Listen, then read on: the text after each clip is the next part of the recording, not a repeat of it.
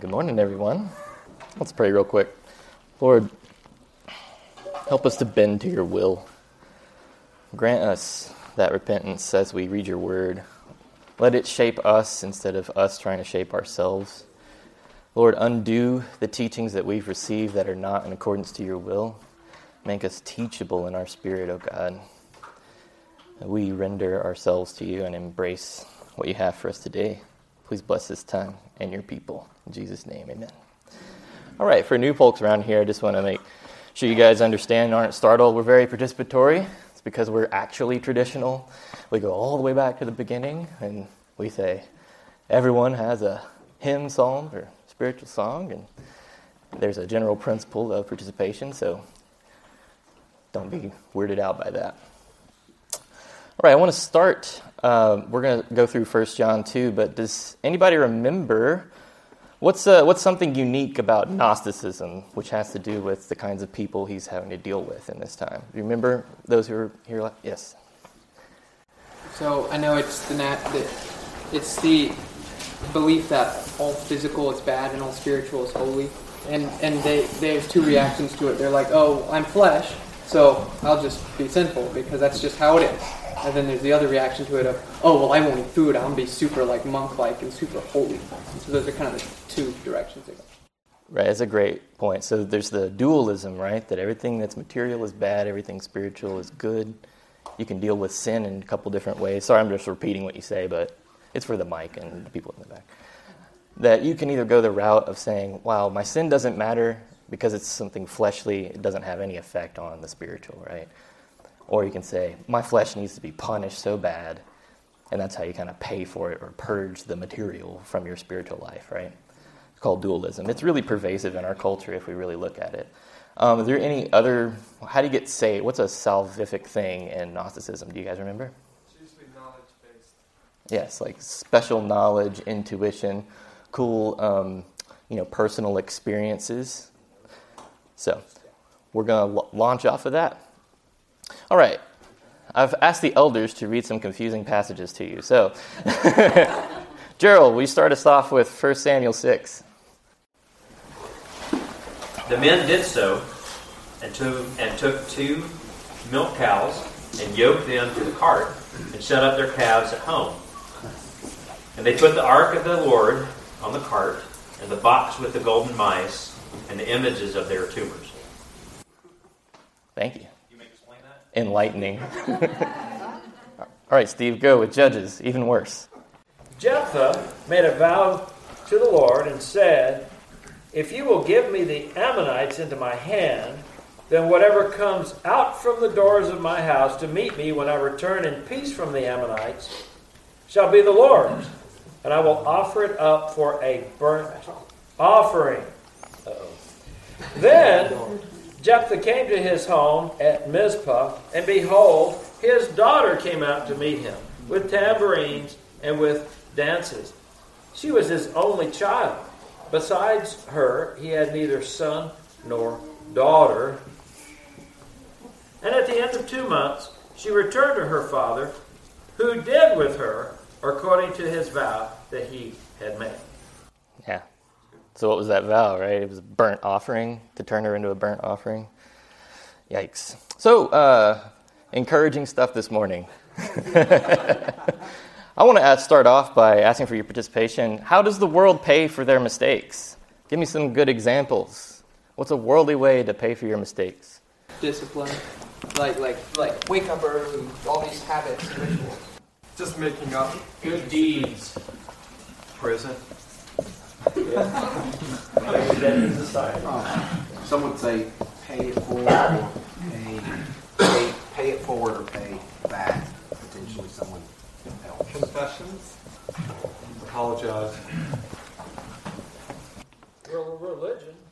Religion? You create a holy man and a holy building and you take care of them. It's got a tolerance for you.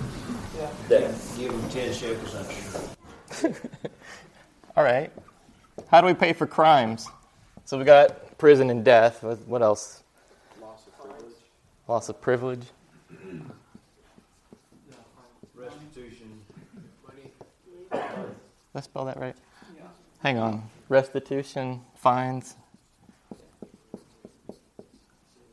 Okay. How's that? Oh, community service. I'm sorry. All right. And let's hold off for just a second.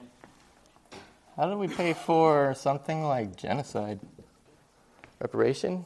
It's like a monetary payment for something done in the past against the people. Mm-hmm. Generational stigma. Stigma?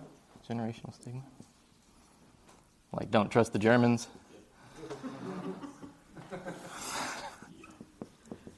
Man, nobody put revenge. All right. Just, I guess that does go back to paying back. All right, so we have a lot of stuff. People are going to try to find a way to pay for sins, usually paying someone back for what they did to you, right? Rather than you trying to pay back what you've done. There seems to be an assumption in what you're saying that pay back is required. The paying for sin, the paying for crimes, all these things is required, a payment. Yeah. Exactly. Yeah, it seems like, a sin has to be answered in some way, and that's what we have here. So I'm going to read from 1 John 2, and it says, "My dear children," and this is something that John brings up over and over. It's the word technia in Greek. It means dear little children, young children. "I write this to you so that you will not sin." So his purpose isn't to excuse sin. He's saying, I don't want you to sin. And something about what you're going to read is going to empower you to avoid sinning. "But if anyone does sin, we have one who speaks to the Father in our defense, Jesus Christ, the righteous one. He is the atoning sacrifice for our sins. And not only for ours, but for the sins of the whole world." The one thing up here that almost gets it right is revenge. Because Hebrews 9:22 tells us, there is no forgiveness without the shedding of blood. But, if we're not to die for our own sins, or we're not to turn this into a war-ravaged world, Jesus is the only payment that wipes away sin. None of this other stuff is going to pay for sin ultimately. None of it. And we keep trying all this stuff to overcome humanity's evil, but it's truly only Jesus' blood has the power to take it away. What's great about what he's saying here in 1 John 2 is he says it's not only for ours, but also for the sins of the whole world. It's not something just for the Jews. It's not something just for the people back in that time. It's something for all peoples. What a wonderful thing, by the way. You don't have to learn Arabic like, in Islam. You got to do your prayers in Arabic and everything. You don't have to convert to a tribal identity. You need Jesus. That's it. It's a wonderful thing. I want to erase some of this stuff up, and I want you guys to be thinking about this. What are the marks of a Christian life? Well, the Scripture says that we will be known by our love for other Christians. Patience. That does not have a practice of sinning. In the context of what John, joy beyond, regardless of circumstance. Modesty, whether that be with clothing or just a lifetime. Maybe humility. Giving of either time or treasure. So maybe generous. Would that be all right?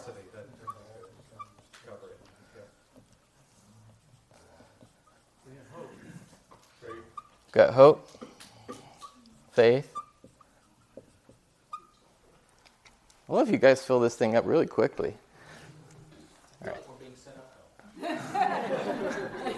No, that's just you. Oh, that's wrong. Yeah, no. That's not what we're going to do here. All right. 1 John 3 says, "We know that we have come to know him if we obey his commands." All right. So what's John say?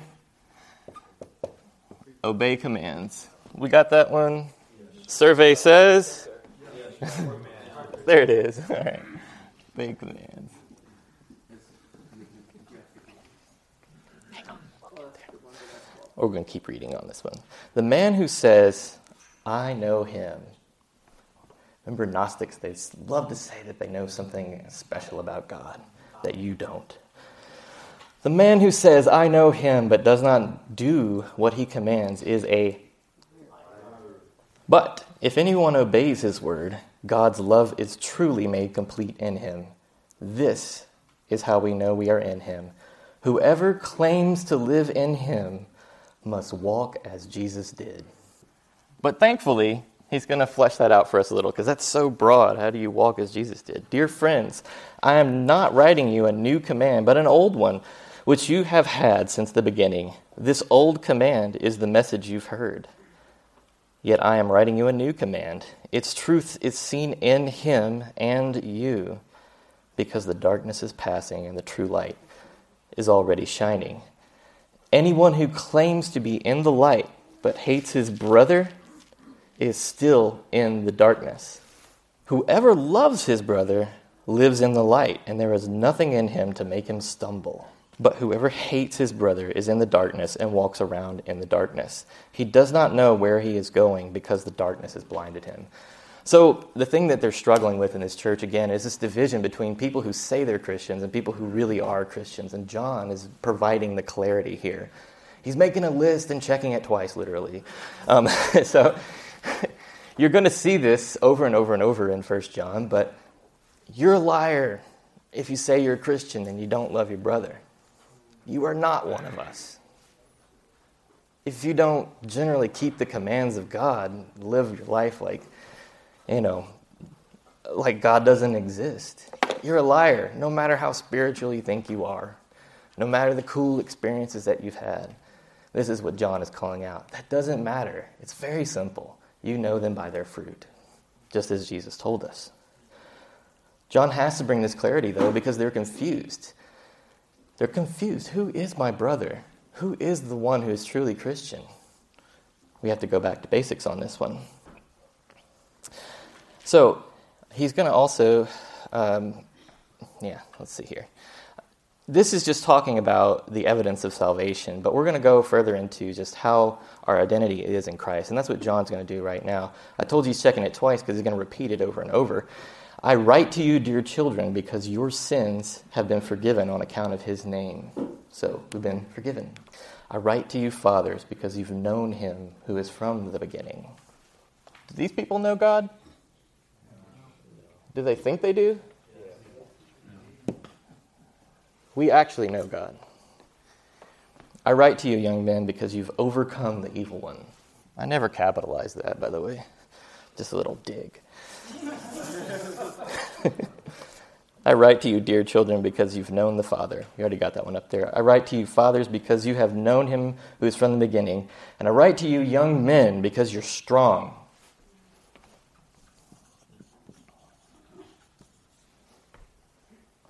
And the word of God lives in you, and you've overcome the evil one. Does this describe you? If I were to just kind of take this over to the side. Are we people who are known for obeying God's commands? Is that something that is strong in your life? Do you walk as Jesus did by loving your brother? Do you walk in the belief that you are forgiven? Truly forgiven, or do you remain in guilt always, punishing yourself over and over for something Christ paid for? Do you know God? Have you overcome the evil one? Are you strong, and does the Word of God live in you? Does the Word of God just flow through you normally? Is that something that comes like a spring out of your mouth normally? Do you act like someone who's been forgiven of an immense debt? I heard once that someone claimed, John's this older fatherly figure, and he's repeating himself a little bit because he's just older, and that's what he does. I think it's us need to be reminded. It's us who forget. Yeah, exactly. John loves being almost overly simplistic and basic because you can't get it through our thick skulls. That's really what it is. Well, it's not a problem of knowledge, it's a problem of will and spirit. Not a problem of knowledge, but a problem of spirit and will? That's just what I imagine. Perhaps. Yeah. Well, He goes further. I'm going to keep reading in 1 John 2. Do not love the world or anything in the world. So we reject the world's worldview, its culture, its behavior. All that stuff is to be foreign to us. If anyone loves the world, the love of the Father is not in him. This, by the way, is not a contradiction with John 3:16, where it says God so loved the world that he gave his only son. This is saying, if you love the way the world does stuff, there's an issue there. And you're slated in with these liars and people who are pretenders. For everything in the world, the cravings of sinful man, the lust of his eyes, and the boasting of what he has and does not come from the Father. None of that is spiritual. None of it. Or if it is, it's bad. The world and its desires pass away, but the man who does the will of God lives forever. Let's keep going. Dear children, this is the last hour. John is writing to some people who are about to experience some hard stuff. And as you have heard that the Antichrist is coming, does anybody know what he's talking about there, by the way? Antichrist? Somebody's got to know. The invasion of Israel and the destruction of the temple. Okay, so the invasion of Israel and the destruction of the temple. Nero. Around what time? 70. Maybe 70 A.D.? Yeah, there's something that is very soon going to happen to these people, and that's probably it's something that it could be, the destruction of the temple and the scattering of these people. This is also brought up in 1 Thessalonians, right? The man of lawlessness, things like that. So it says the Antichrist is coming. Even now, many Antichrists have come. There's more than one? Oh no, were you taught that there was only one? You guys need to wake up if so. There's not just one. It's actually a class of people who are denying Christ. It's not just a person. This is really, really important. In the book of Revelation, which we always talk about the Antichrist being in there, never mentioned. And the same guy wrote it. So the idea of the boogeyman, I don't know that that's really for us. There's something much more serious going on here where he's saying these antichrists have come. And this is how we know it is the last hour, because these people are among us. They went out from us, but they did not belong to us. Just like that marker. I planned that. For if they had belonged to us, they would have remained with us, but their going showed that none of them belonged to us. Ooh, there's some good Calvinism for you, right? They never were a part of you, you know. They never had it, yeah. I think that's really interesting to us, right? Is there are pretenders. There are people who aren't saved among us. And we have to understand and discern who those people are. John's giving us some clear direction here, right? He's saying, here's what they look like, here's what they don't look like. And it ain't according to whatever criteria they're bringing to the table. People will tell you they're saved by a number of different ways. Count on those who show it to you with their life and who declare the word of God in how they testify. But you have an anointing from the Holy One, and all of you know the truth. I'm sorry to anybody who's dyslexic. This is going to get really bad. A lot of stuff on our side. You have an anointing from the Holy One, and all of you know the truth. I do not write to you because you do not know the truth, but because you do know it, and because no lie comes from the truth. Who is the liar? It is the man who denies that Jesus is the Christ. So these guys are actually antichrists. They deny that Jesus is the Christ. We'll get into that in just a second here. But it says here, such a man is the Antichrist. He denies the Father and the Son. No one who denies the Son has the Father. Wait a second. I thought we all believed in the same God. I thought Abraham's God was the same God of three religions or something. How does that work? Yeah. No, these people are anti-Christ if they deny that Jesus is the Christ. You have to say this stuff. You know, John is telling you some basic stuff. I'm sure all of you have heard it before, but it bears repeating and it bears firming up that if you don't have this right, there's something wrong in your life. Understand there's pretenders in the church who are going to try to lead you astray, and say it like it is. If you reject Jesus, but you somehow claim that you've got this relationship with God, you're an antichrist. Amen. And you don't know God at all. If you reject Jesus, you've lost it. Period. Now, what does Christ mean in Greek? The one who saves. One who saves? What? Anointed one. Anointed one. What the heck does that mean? What's anointing? Chosen by God, set apart, being a priest. Okay. Could be a king. Huh? His oily hair. Oil? Could be Italian. That's right. I'm told that was supposed to, like, control bugs in your hair or something like that, too. But who knows such things? See that what you've heard from the beginning remains in you. If it does, you also will remain in the Son and in the Father. And this is what he promised us, even eternal life. Amazing. Some of the men in the congregation have readings to do, so we're going to start off with John 14:26 before we go further. But the Comforter, which is the Holy Ghost, whom the Father will send in my name, he shall teach you all things, and bring all things to your remembrance, whatsoever I have said unto you. Right? So the Holy Spirit is going to teach us all things. All right, who's got Ephesians 4:30? Do not grieve the Holy Spirit of God, by whom you were sealed for the day of redemption. So we're sealed with what? The Holy Spirit of God. Amen. And Ephesians 1? In him you also, when you heard the word of truth, the gospel of your salvation, and believed in him, were sealed with the promised Holy Spirit. When were you sealed? When you heard the word of truth. Yeah, and when you obeyed, or when you believed in him, right? That's when you got it. All right, who's got 1 Samuel 10, some of the excerpts there? I have it.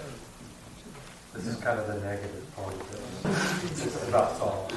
Then Samuel took a flask of oil and poured it on his head and kissed him and said, Has not the Lord anointed you to be prince over the people of Israel?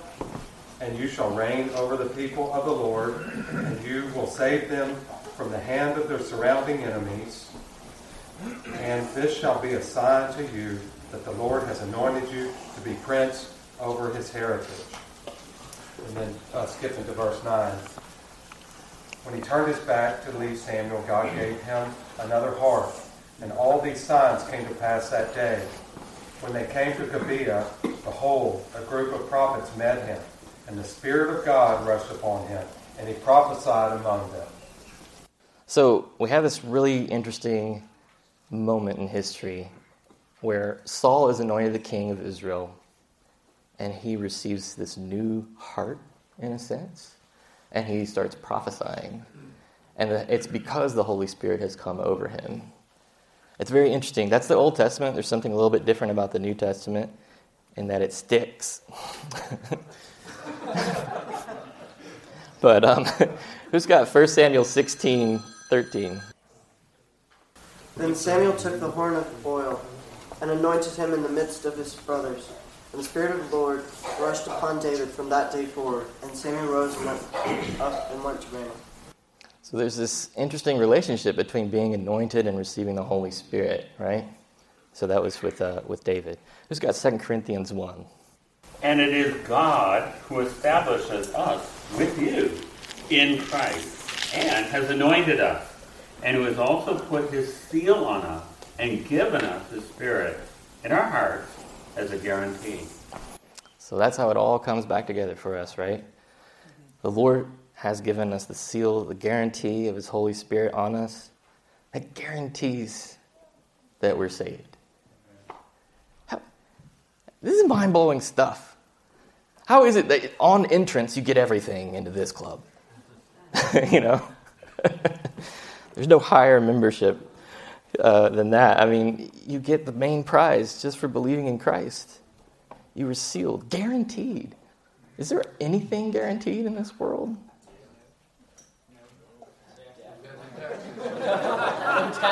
Taxes. How about, is there anything guaranteed after this life? Is it mind-blowing to you, people of God, that He guarantees your salvation? That He seals you with His Holy Spirit? Is there not an appreciation among us that we're sealed, that we're anointed, set apart for? It's a sign of honor for us. It's a sign of holiness, that you have a purpose in God, and it is for Him and to Him and for His glory. It is a sign of God's power over you. And it is a sign of the Holy Spirit. If we read further into 1 John, he's going to talk about anointing. I am writing these things to you about those who are trying to lead you astray. I don't know. As for you, the anointing you receive from Him remains in you, and you do not need anyone to teach you. But as His anointing teaches you about all things, that is the Holy Spirit.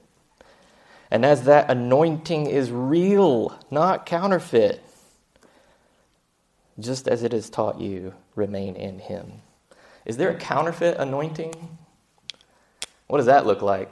The enemy disguises himself as an angel of light. Satan is like an angel of light. And the serpents, it may have even been you mentioned a few weeks ago, but the serpents of Pharaoh that his magicians created, I mean, he can deceive and pretend and give visions and pretend that. So it's like false signs almost? Yeah. And there's false visions? False teachings. What else is a false anointing? Probably one who says of themselves, don't touch God's anointed. Don't touch God's anointed? Anyone that says that about themselves, yes, is probably a falsely anointed. That's an interesting one. Yeah, because that's based really in the Old Testament, right? And was about sort of how you relate to the government that God had chosen at that time, right? And because now, who is anointed? Everyone who believes in Jesus. Isn't that amazing? So, if Christ means anointed one, and Antichrist means what? You see the wordplay that he's doing here? He's talking about people who are Antichrist, and then he's talking about anointing. He's trying to draw your attention to a clear division that must be made in the church. There is a division between those who are actually in Him and those who are not in Him. And now, dear children, continue in Him, so that when He appears, we may be confident and unashamed before Him at His coming. That is one of the things that the Spirit does in John 14, is He's teaching us, sanctifying us, and bringing us to the Father sanctified and confident. If you know that He is righteous, you know that everyone who does what is right has been born of Him. This is what I said that John would be doing, right? In the first sermon, I showed you guys that there's this fog over these people. They don't know what's right and what's wrong. They don't know who's really a Christian and who's not a Christian. And they got to have this list to tell you this. If you guys really pay attention to your life, you realize that these are very deep truths. There's so many people who got great charisma, but that's not enough, right? There's some people who, man, they can quote you every single scripture, but they hate their brothers. You know, they don't act the part, they're not filled with the Spirit. They don't act the part, they're not anointed. Now, he's talking to you about something, it's not like, oh, that guy did that one thing that one time. He's talking to you about a pattern here. Does your life generally look like you're following Christ? Or does it look like the world? Yes, sir. I keep thinking of the one that's kind of there, but is to, you know, I think of that where they say, Lord, Lord, and he says, you call me Lord, but then you're not obeying me. But at some level, what the key point here is you surrender, you recognize, you bow to, you obey, that he is Lord, that he is your Lord, and he is the Lord, and that, I mean, that's it. And on the other side, it's like, he's not my Lord. I don't have a Lord. I'm going to do whatever I want. Yeah, and I think it gets really hard, right, when people sort of straddle the line. How do you straddle the line? You're either going towards him or away from him. What are you doing if you're in between? Pick a side. Is he enough or not? Is Jesus enough? I'm really marching towards that day where he says, well done, good and faithful servant. That's what I want to hear. That's what I want to be passionate about in my life, right? I want to hear those words when I get up there. The Holy Spirit is doing the work to make us confident and unashamed before him. We are the ones who do the right thing. And so I'm just going to do this in summary that, look, guys, only Jesus can pay for sin. This is really hard to actually get into your life because you think you have to do penance. Typically, religious people really like that one. Look at what I did for my sin. It's not about that. He paid it so that you don't have to. Also, you can't really pay for it. If you're going to try to fix things in the world, let me tell you something about the genocide side of things that I erased from the board here. In World War I, the Germans were like the bad guys again. Yeah, that's right, yeah, the first time. And then they were ordered to pay for the war after that. They just paid it off, by the way, just a few years ago. Just letting you know. But yeah, that was part of the treaty after that, is that they had to pay for everything that they had supposedly done, or that they did do. Not supposedly. You can strike that from the record. But what happened was they tried to print money to pay for those reparations. And they ended up bankrupting the country, basically. I mean, it got so bad that they were taking their money, and instead of using it as money, they were burning it to keep warm. That's how worthless it was. And the culture sort of fell into disarray. Their economics fell apart. They fell into vices. Their culture really disintegrated, and then this... they needed some like strong guys to come in and sort of bring everyone together. And that's how the Nazis really rose to power, was in this vacuum of power. All because they tried to pay for sin the wrong way, I believe. Only Jesus can pay for sin. He is our payment. And that might be really hard for people who are victims to understand. But we, even if we are victims, have been forgiven of so much before God. How can we ever go away from this? He is our justice. If you look at the cross, that is the justice that you're looking for. There is no other payment for sin. It is once and for all, and it is powerful and mighty to save. John's telling us by your fruit you're going to know him. And if you don't produce fruit, pray that God would grant you repentance. Believe in Jesus. Repent of walking in the ways of this world.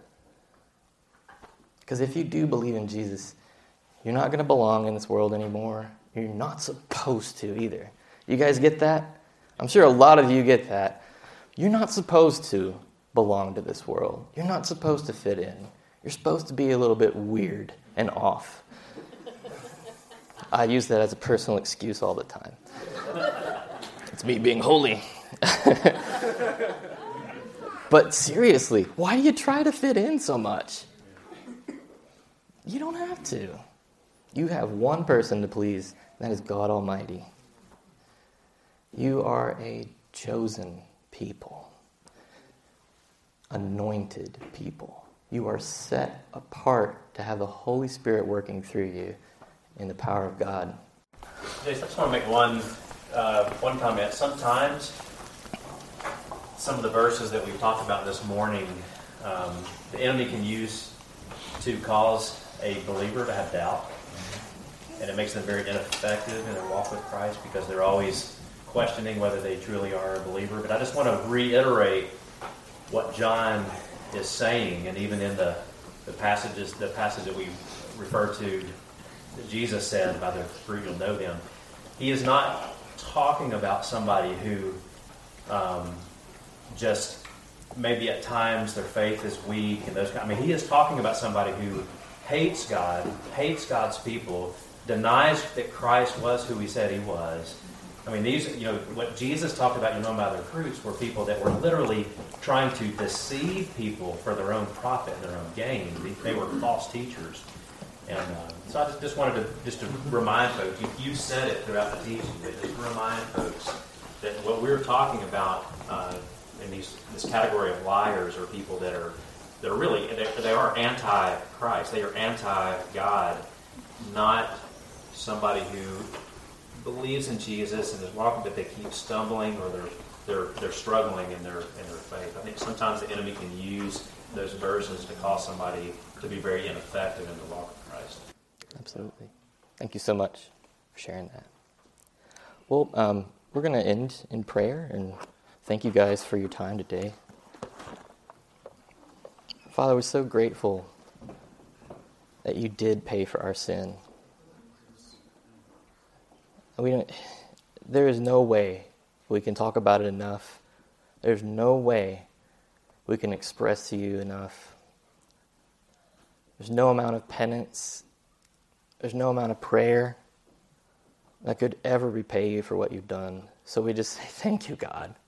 Thank you so much for paying for our debts, the things that, and for paying for the sins of people who have wronged us. Because now we don't have to take revenge. We don't have to pull blood from them.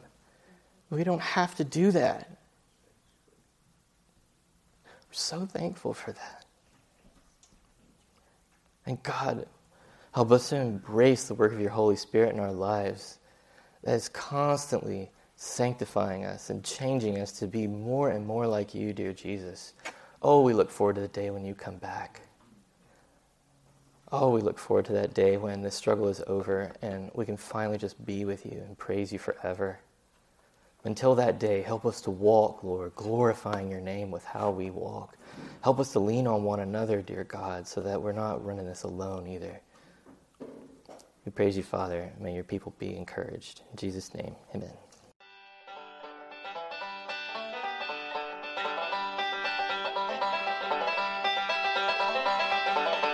This message was produced by the New Testament Reformation Fellowship, reforming today's church with New Testament church practices.